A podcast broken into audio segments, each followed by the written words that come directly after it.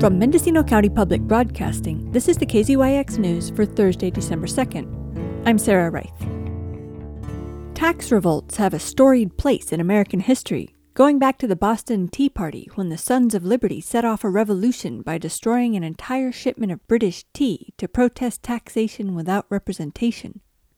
More recently, Flow Cannabis Company co founders Michael Steinmetz and Flavia Cassani invited California cannabis businesses to join them in withholding cultivation taxes until they see real actionable change, presumably in California's cannabis tax structure. In a recent article in Medium, they declared that they would recommend to their board that instead of paying the tax, they place the estimated amount in an escrow account until the change takes place. Steinmetz did not respond to an email or a phone call asking him to comment for this story, though he did speak with the Sacramento Bee shortly after the editorial appeared. The California Department of Tax and Fee Administration recently announced that taxes on flower, leaves, and fresh cannabis per ounce will go up next month due to inflation. All three taxes rest squarely on licensed cultivators. And so does the risk in the strategy of withholding the tax, according to Omar Figueroa, a longtime cannabis attorney in Sonoma County. Cultivators are required to pay the cultivation tax when they transfer the cannabis to distribution companies like Flow Kana. And so if the distributor does not pass those taxes on to the state because the distribution companies are supposed to be surrogate tax collectors for the state. So if they fail to do the duty, they are putting the cultivators at risk. And uh, cultivators would be wise to make sure that they get receipts showing that they've uh, remitted the taxes to the distribution companies so that um, they can clear themselves from liability. There can be severe consequences for failing to pay the cannabis cultivation tax.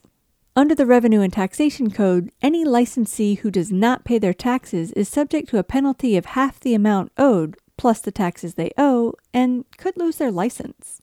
I don't know who gives them legal advice, but there's no provision that says if you put the taxes not paid into an escrow account, you don't have to pay penalties and you cannot get revoked. There's no such provision in the law.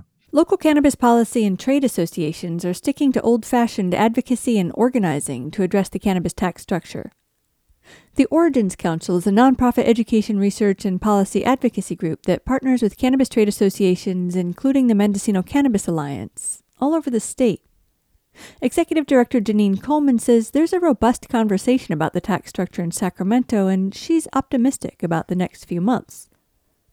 And Michael Katz, the executive director of the Mendocino Cannabis Alliance, says the tax increase does come at a tough time for small growers. This year, even more than last year, there have been challenges in the marketplace related to prices going down, substantial oversupply that ha- didn't even exist when the previous tax increase was avoided. And so the community is really uh, aware of this tax increase and it's really created a lot of frustration. He gets it, but he's taking a measured approach to change making. The full industry understands the frustration. And the way that we as an organization have approached it is by continuing to ramp up our collective voice and by engaging with regulators and legislators on these issues that are the most urgent that we face. And that includes addressing cultivation taxes immediately,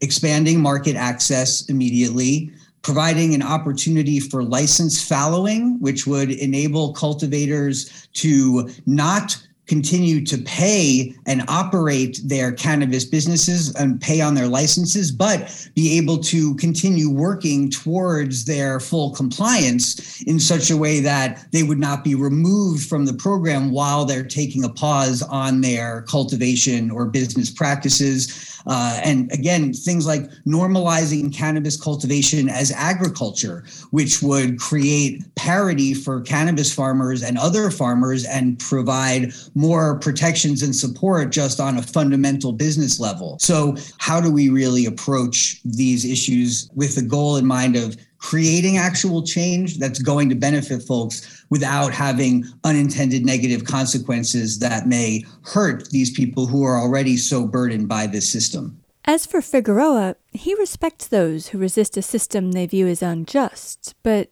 he doesn't think Flow Cannabis Company is in the same league as the great conscientious objectors. My mentor, Tony Serra, you know, was a tax protester and went to federal prison three times for refusing to pay war taxes. But that I don't think that that's the same situation. Here we have a profit-seeking entity, Flow Kana. It's all about making money, and they're not objecting to the taxes being used for militaristic purposes. Their objection is that they're not able to profit enough. He does agree that the cannabis industry is overtaxed, which he thinks is counter to the language and the intent of Prop 64. Sometimes it's said that Proposition 64 baked into law the cultivation tax at a rate of $9.25 per ounce.